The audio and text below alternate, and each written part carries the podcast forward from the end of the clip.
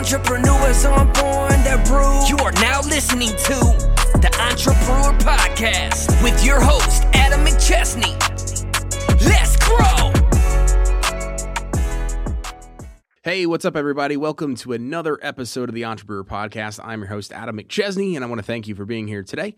If you're listening, please be sure to, to subscribe to the show and leave us a five star review on Apple and Spotify. We would love for you to share this content on social media by tagging me and our guest. In this way, we can get this content out to more people. Today's episode is one I've been excited for for quite some time. He's someone I've been connected to online for the past few years and someone I truly look up to in the entrepreneurial space because in a world full of people who are fake or posers, he's actually the opposite. He's done a lot of this stuff himself, and he's going to go through that today. I respect him and everything that he's done, and I can't wait for you to learn some of the valuable information today that I've been able to extract over the last couple of years. Today's guest is Tony Whatley. He is the founder of 365 Driven and the host of the 365 Driven podcast. He is a business coach focused on helping companies scale and exit, specializing in those things. Tony, welcome to the show.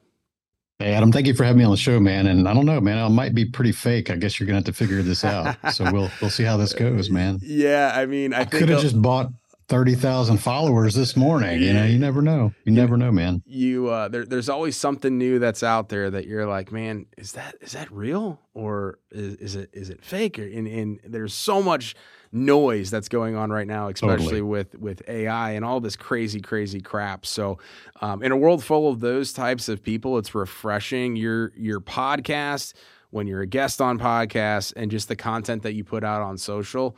I enjoy consuming it because it's not some big sales pitch, and there's also like reality behind it, right? So I appreciate you and just want to say thank you for for being who you are and, and being the the real you. You know, the the weird thing about that is when I decided to leave corporate in 2015 and go full time into consulting and coaching, man, I had a lot of heartburn about putting myself out there. And I didn't like being on cameras or recorded voice, or definitely didn't want to be on a stage and things like that. Because I'd built a lot of success kind of hiding behind the logo of my companies and did it privately. And you know, I, I learned as a kid to kind of try to try to fit in and not stick your head above water because you could get chopped off and things like that. So, I mean, then I, I got into space. I'm looking on Facebook and Instagram and TikTok, and there was just so many people doing just fake bullshit, like just nonstop, and you know, renting the Lamborghinis, like all the cliche things, you know, mm-hmm. and standing in your garage and saying knowledge and shit. So, and I realized that in order for me to put myself out there, before people knew me, I was going to get lumped into the same box. Mm-hmm. I was going to be the exact same as them, and everybody's going to be like, "Oh, this guy's probably fake. Look at all the cars he has and things like that." And and it, part of me didn't want to even do it, and it took me another year and a half to finally start thinking about, okay, I'm going to take this serious because yeah, there was a lot of fakes and a lot of weird shit going on, but I'm not like that. I'm going to keep my integrity in check. I'm going to be humble about the things I'm doing, and then I know it's going to take years to grow this. And so around 2017 is when I started doing content and videos and putting myself out there and being really uncomfortable doing it. And I just didn't want to be categorized with those people. So now I just have fun making fun of this shit. And it's a lot more enjoyable. It, it definitely is. And I really like what you said there. And I like that you kicked it off there because, like, I went full time into entrepreneurship and really started building my personal brand back in 2020. And Mhm. it's one of those things where, like, I look back at so many people who have entered the space, especially in digital marketing or, or whatever industry you want to be, and have since left because they had all of those like flashy things and they Mhm. built like a million dollar business in 10 days and all those types of things, but they're gone now. And I look at like me thinking like very, you know, out of mind being like, man, I kind of like want the success and all those things, but there's it's got to be too good. It's too good to be true, right? And I look over the last couple of years of like, man, it's been a slow burn. And now people are looking at me of like, hey, like how long have you been doing this? Like it seems like it's an overnight success. I'm like, no, man, like you should have seen the first year. I had like five people liking my my stuff, and it was my Oh, mom and my dad, and, and like and all of this stuff. It wasn't the sexy like quick burn that a lot of people I think are looking for with like instant gratification. No, and actually, I was just having a conversation on that subject with a client of mine right before this interview. And he was considering starting a PR agency to help people in marketing, getting on stages and podcasts. And I said, man, that, this sounds good. And it sounds like you're really helping people. But what I've determined over my years of doing this now is that if you're promoting somebody or you're trying to be a star maker, you can't be doing more work than that person should be doing for themselves 1st mm-hmm. And so when you think about this, everybody wants a shortcut, just like you said. They want the influence, they want the fame, they want to get on these big stages, get on these different podcasts. They want to call up Joe Rogan and go, "Yo, bro, like, can I be on the number one show in the world? Like, you don't know me, but you will if they if you bring me on the show." And and so you have this weird lack of humility and big egos out there, mm-hmm. and they want to pay someone to go promote them for them. But they're doing it wrong because I've seen this before. People with actually a lot of money will try to get into the space and they think, well, I just throw a bunch of ad dollars and run a bunch of ads and hire an agency. Like I'm going to get all these opportunities, but it doesn't work for them either mm. because you can put the marketing out there. You can put your face out there through paid ads. But if somebody clicks through and goes to your website or visits your social media platforms and they look at and there's nothing there and you're not really doing anything, you're not contributing the value on the back end, you're basically advertising an empty store. And when people show up to an empty store, they don't do any shopping or hanging around. So that's why I say if you're going to market or build something, you better be damn sure you're putting all the effort you can humanly put possible behind yourself first. And then you hit that plateau and you can't go any higher. And that's when you should be reaching out to PR and media to amplify where you're already at. Mm, yeah. No, I, I mean, I think that exactly what you just mentioned a lot of different avenues feed into that whether it's digital mm-hmm. marketing whether it's pr whether it's influence whether it's hiring a business coach like all those types of things where you're on a solid foundation and you have the track record and you have the business you have all those things when there's not like obviously there's going to be holes in the business and the systems and yeah. things like that but when it's real when it's authentic you're able to amplify it that much more versus For if sure. you're on a faulty foundation and all these things come uh, into play, it ends up crumbling down. So, what types of like coaching programs and things like that that you do you offer right now, and like who is your ideal client? Well, I would say that there's different tiers with coaching. You have the the free mass market, that would be the podcast, 365 driven. Mm-hmm. There's a book on Amazon, $14, very low entry ticket to help people start businesses, right? So mm-hmm you try to build a succession plan. That way people can start because you want to be able to help as many as po- people as possible but they can't always have access to my time because that's the limited variable. Mm-hmm. but then you have the mastermind group coaching type formats where these are groups of usually 8 to 15 type of people. Could be various industries. I got one right now that's going on that's really focused on automotive industry things i have my background. Mm-hmm and those were like one year programs where we, we bring different business owners in and we have like a collective thought. We share networks education experience. I'm coaching those things. We meet up every other week that kind of idea. And then the private one-on-one clients tend to be business owners that are seven and eight figures. So i think my lowest revenue is probably a 1.5 company and i've got a client that's about 50 million a year. So it kind of varies in there. But a lot of the problems when you have that that kind of business, even in the 10 million plus mark, is a lot of the issues are the same thing. And most people would be surprised if you never had a business coach, like a legit business coach, you'll find that 75% of the conversations are actually not about your business. It's about what the biggest problem or challenge that you're facing any given day. Because we know that if there's something that's going on in your life, whether that's your children or a, a crappy employee or a bad partner, or your wife's giving you a bunch of shit, like whatever your biggest anxiety and challenge is in this moment is the thing that you're going to be preoccupied focusing on all the time. You're not going to be able to look about p&l's and processes and systems and scaling until we get that out of the way. So good business coaches are almost like an uh, like an unlicensed therapist that help you kind of work through things that are within your control learning how to fade the things that are not in your control and be like dude the outcome's going to be what it is. Let's focus on what we can work on. What's the next step? Prioritizing those kind of things. So you know, legit business coaches are really what I call myself a high performance coach now because I want you to be really strong in fitness, your faith, your family, and your finances. The, the all the F's, right? Mm-hmm. Yeah, and, and, I really appreciate you you saying that. I was having a conversation with somebody actually earlier today about a very similar thing. Is so many people hire business coaches thinking that they're only going to see an impact in their business my mm-hmm. best return on investment, whether it's been joining a mastermind or hiring multiple business coaches over the last couple of years, is who I became as a person, as a husband, as a now father, as an entrepreneur, because typically we're the bottleneck to that next level of growth because we're the one in the driver's seat. That's right. You you become the limit of your own potential. And your potential is endless, but you got to always invest in new skills and new knowledge. And you know, a lot of times, even in the mastermind, people will think, okay, that's probably a lesser offering, and you know, it costs less, so it's got to be less valuable. It's not true, because at that level of business, when you're just getting started, or let's say the the zero to one million revenue mark, if you're in that range right now, you're probably better off in a mastermind than you would be with a one-on-one coach.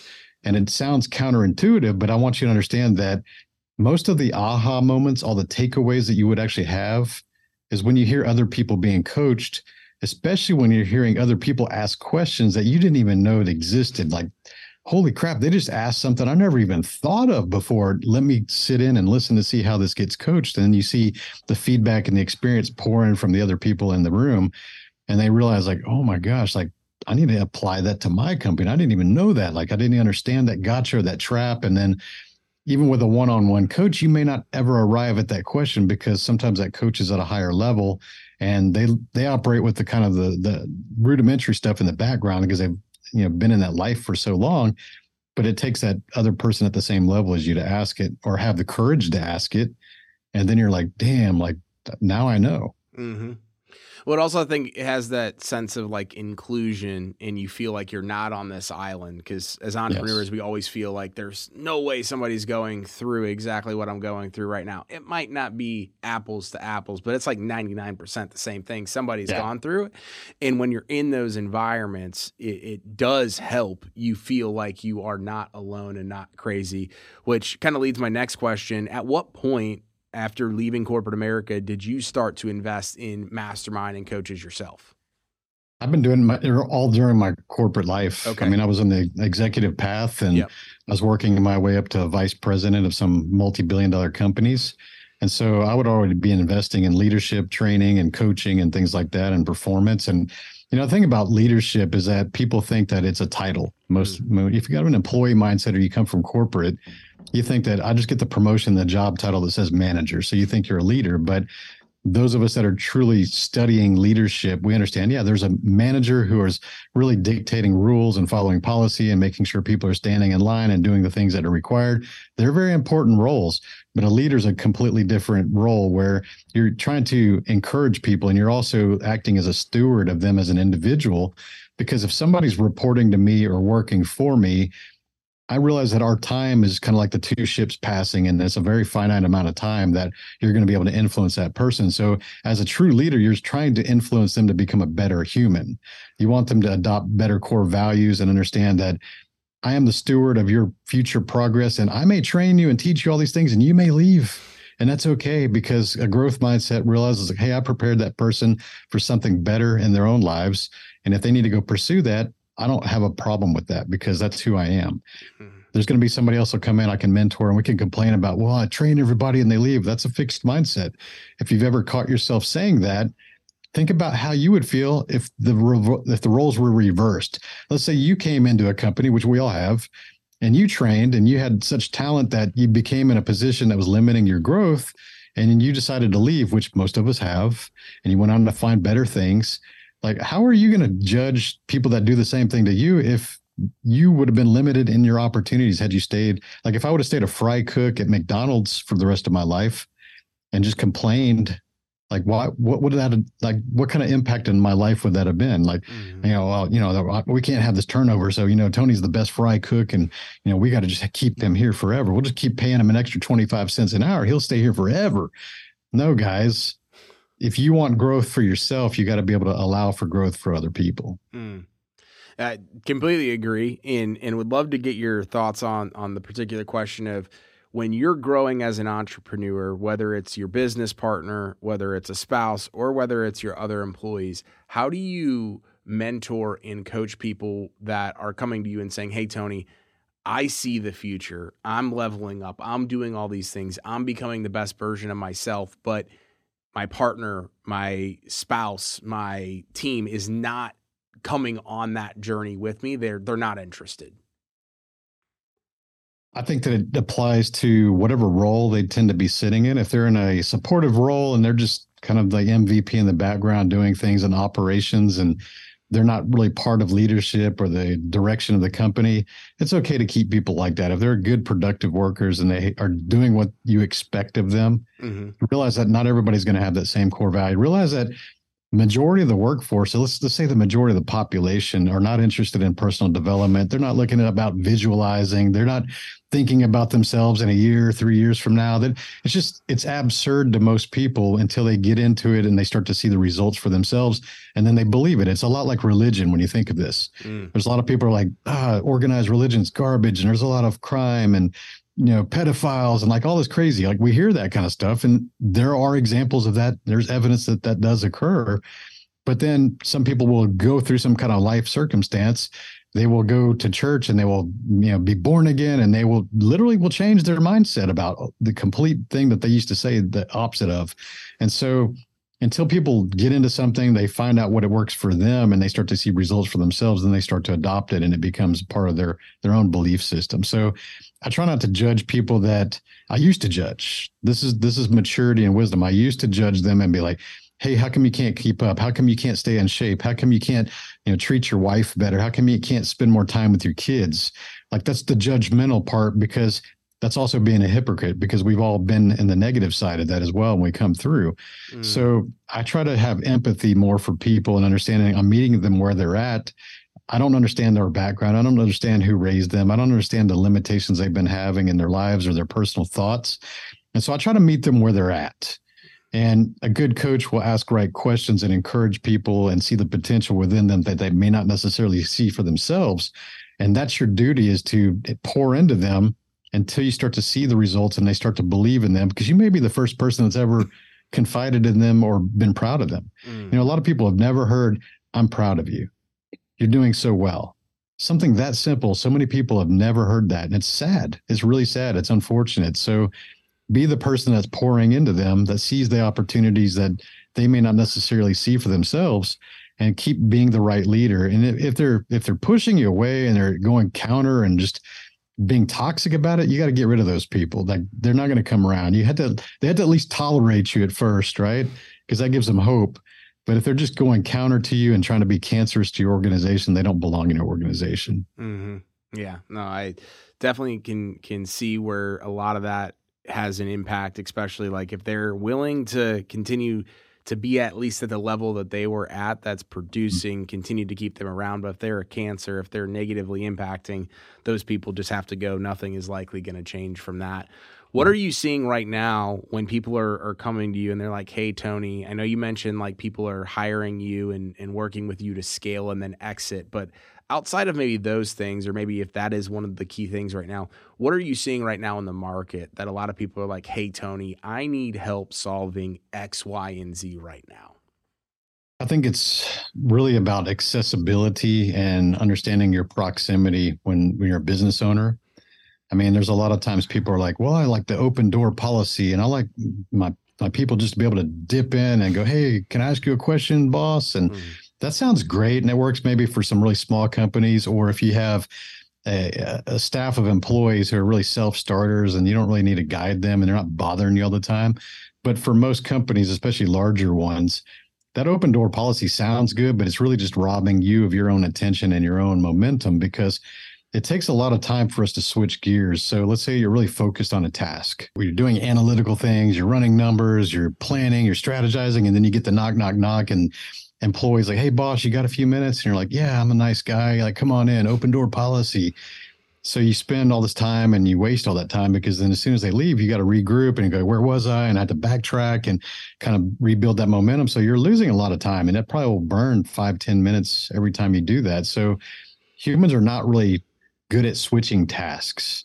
So therefore, we always want to make sure we're operating from a calendar, simple calendar, whatever's on your phone. If you got a iPhone or G- Gmail calendar, like whatever you work, where you can enter the task. Like you and I, we scheduled this interview on a calendar. So therefore, I'm able to be fully present during this time slot. I'm not worried about what's coming up next or what happened earlier this morning, or what's coming up tomorrow. And I think also one of the biggest source of anxiety from people is because they're trying to remember all the things they have to do. But if you could just adopt working from a calendar and booking out specific time for each task that you should be doing, it gets it out of your brain. You don't have to remember it anymore. It's all written there. It's planned weeks in advance, months in advance, if you're like me. And now I can be focused, really present on the thing that I'm working on in that time slot that I happen to be in at any given time. And I don't have to worry about what's coming up tomorrow or the Friday or Saturday or Sunday and things like that. So learn to do those kind of things. Guard your time, guard your proximity, guard your access and don't think that you're being a bad person to do that but you really do have to be this way to to have the you know the like no one answers nobody calls my phone. I, I don't have the ringers on. I have zero notifications. I control access to my phone. I don't let the phone control access to me. If somebody sends me a text message they should not expect a response until I am ready to look at the phone. I do not let my my my inbox or my phones dictate what I do. I control like hey, between 9 and 10 a.m., I will look in my inbox and I will go through that, take the highest priorities, respond, forward on the rest one to the team. I may look again between 3 and 4 p.m. every day. That's the only time I'm looking in the inbox. I will not look in like some people look at it every every 10 minutes are looking for something, you know. Yeah, if you're looking for some important thing, maybe that situation, but people like get addicted to the inbox, they get addicted to texts, they get addicted to direct messages on social platforms like you got to remove all that stuff and really focus on what you should be working on. Mm, yeah, no, you're literally preaching to the choir right there. I earlier this year I put everything on do not disturb. I started structuring out time when I would respond to emails, uh, call people back, all of those things, and it was the biggest game changer, not just from a productivity standpoint, but from that stress and anxiety. And yes. I did it for two years where I was like letting this thing control me. And I thought that I had to be, and I'm sure a lot of the people that you work with think, hey, I have to be like right by my phone because if a customer calls me, if a team member, like if somebody calls me and I don't answer right away, what are they going to think of me? Yeah, it's it's crazy how here's the problem with technology. I mean, I'm 51 for reference. So when I started my first company, Facebook and Instagram and all that didn't even exist. I mean, I actually exited my first company before Instagram and Facebook existed. To kind of give you perspective. So I'm very familiar with building successful companies without relying on social media and all this access. Mm-hmm. And that's a much easier way to do things. It's a much better life if you can go back to the 1980s, 1990s mentality of running businesses. Yeah. Because with the advent of technology and instant contact and being able to go live on video and all these different ways to get to you the problem was was all this technology was developed to get us time back to our lives. Mm-hmm. think about this all the automation apps all these really cool widgets that we do to automate things and compress time for us.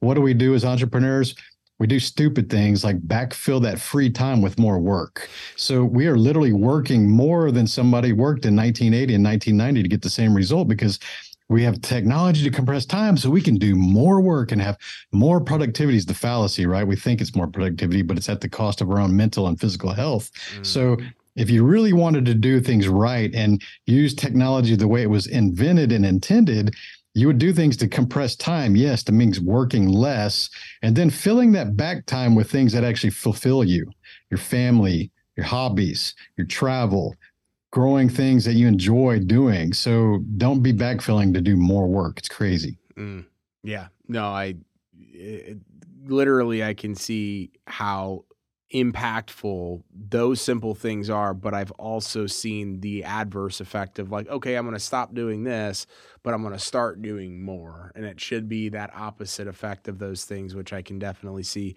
What what do you say to somebody like cuz i'm sure you see this as well and i talk to a lot of entrepreneurs that struggle giving up control thinking that like hey nobody tony nobody can do x y and z better than me so like that's why i'm not delegating and elevating within my company or whatever it might be what do you say to that person i ask them how big or financially successful they would like to be because everybody has a different answer mm-hmm. right mm-hmm.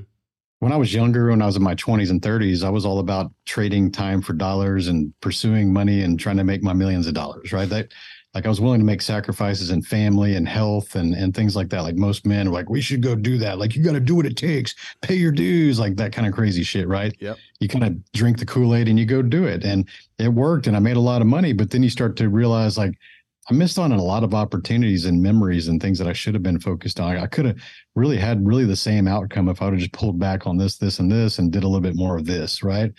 And so everybody's got different lifestyle and financial goals and so I like to work backwards from that. So really, I think that income wise, depend if you're not living somewhere like Silicon Valley or New York City, like stupid places with high expensive rates, to say average, right?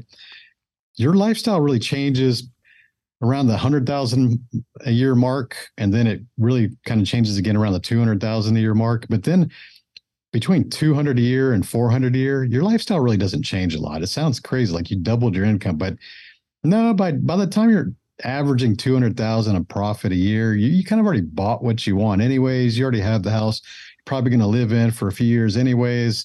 And going to 400 is not going to increase your lifestyle some more. So it's weird until you start making a million a year. That's kind of the next step. Mm-hmm. But I see a lot of people kind of getting that 250, 350, 400 range, and they're always just pursuing the next 100,000 and they're sacrificing more of their time, literally killing themselves. A lot of these guys look they're like they're 10, 15 years older than they are because they're just wearing themselves out. But they don't realize like you're going to have to make uh, like three times that amount to really change your lifestyle, you know, and mm-hmm. is it really worth it? So at some point we realize like are we just chasing revenue because we want to impress people at the at the social club or the golf club or i'm a i'm an eight figure entrepreneur how many times have you and i heard this on social media like i'm a seven figure this i'm an eight figure this and you think that because you're a six figure revenue business owner you're lesser than or some somehow lesser than a seven figure or an eight figure oh oh they're a little further ahead but no there's eight figure companies out there that lose money every year. A lot of companies, a lot of $10 million selling companies lose money every year. So you'll have a person with a $300,000 revenue company that makes $100,000 a year is actually a better entrepreneur than that $10 million company that's losing money. Think about that because to me, revenue doesn't mean shit without net profit. If you're not making profit, then you're running a charity. You're just working for free and you're trying to be productive or you're fulfilling ego or you think that you're an entrepreneur that you're better because you got 100 employees versus the other guy got 10. Like, no, who's taking home more at the end of the day? That's going to tell me if they're a better business owner or not. And most people don't like to hear that because we're in this internet social media thing of, well, I got to be seven figure, I got to be eight figure, I got to be nine figure. Like, at what cost? Mm. What do you want to earn? How do we work backwards from that? And then we determine what is your your time requirements to do that. Because you talked about control. If you're happy making a million dollars a year with five employees and you can control and still be a part of that, there's nothing wrong with that. Mm-hmm. There's absolutely nothing wrong with it. But if you want to go 20, 30, 40 million dollar company with a team of 100 employees, you're definitely going to have to have ranks and ladders and putting the right people in place. Yeah.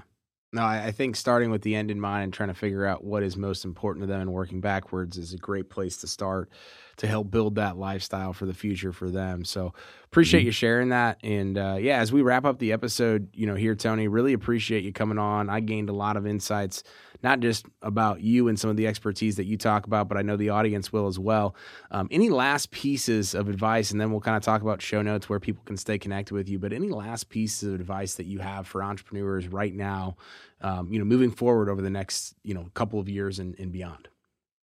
I'm I'm really focused more, really since age 40, so a little over 10 years now of making sure that you're pursuing your income. I don't have to say it's a business. It may be a job for someone that's listening to this.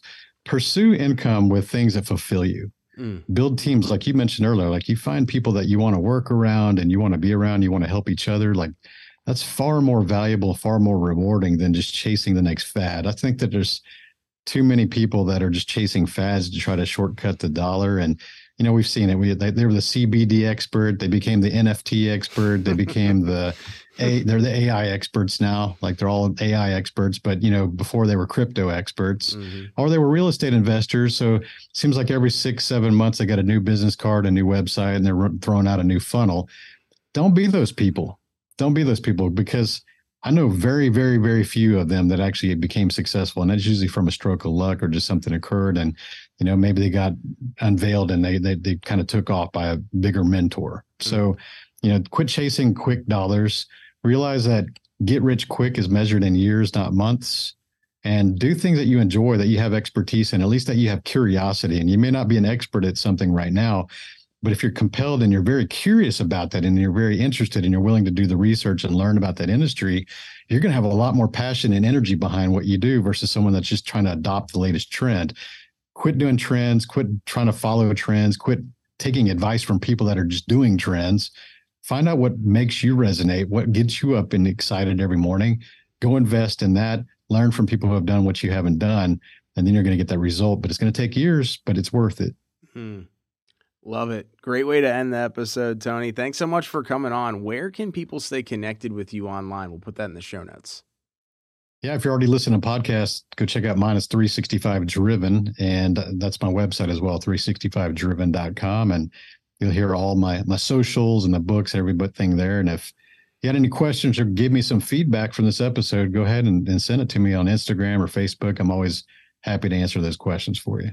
Yeah, appreciate that. We'll put all that stuff in the show notes. And if you're looking, if anything resonated with you, definitely provide feedback to Tony and be sure to stay connected with him online. Feel free to reach out to him, not only listen to his podcast and things like that, but learn more about 365 Driven and all the things that Tony has going on. So, Tony, thank you so much for coming on today's episode, man. Hey, Adam, thanks for having me. It's a good conversation and, you know, keep going, man. I appreciate that. Thank you. I look up to you and it's, uh, it's amazing to have you on the podcast. So, thank you. Thank you. And I want to thank you again to the audience for tuning in to today's podcast. Please be sure to subscribe, download, and share our content. Leaving a five star review goes a long way. Be sure to tag Tony in this episode so that way more people can learn about Tony and everything we talked about here today. We'll see you all next week. Remember, entrepreneurs aren't born, they are brewed. I'm an entrepreneur, entrepreneur, so I'm born to. Thank you for listening to Entrepreneur Podcast with your host, Adam McChesney. Let's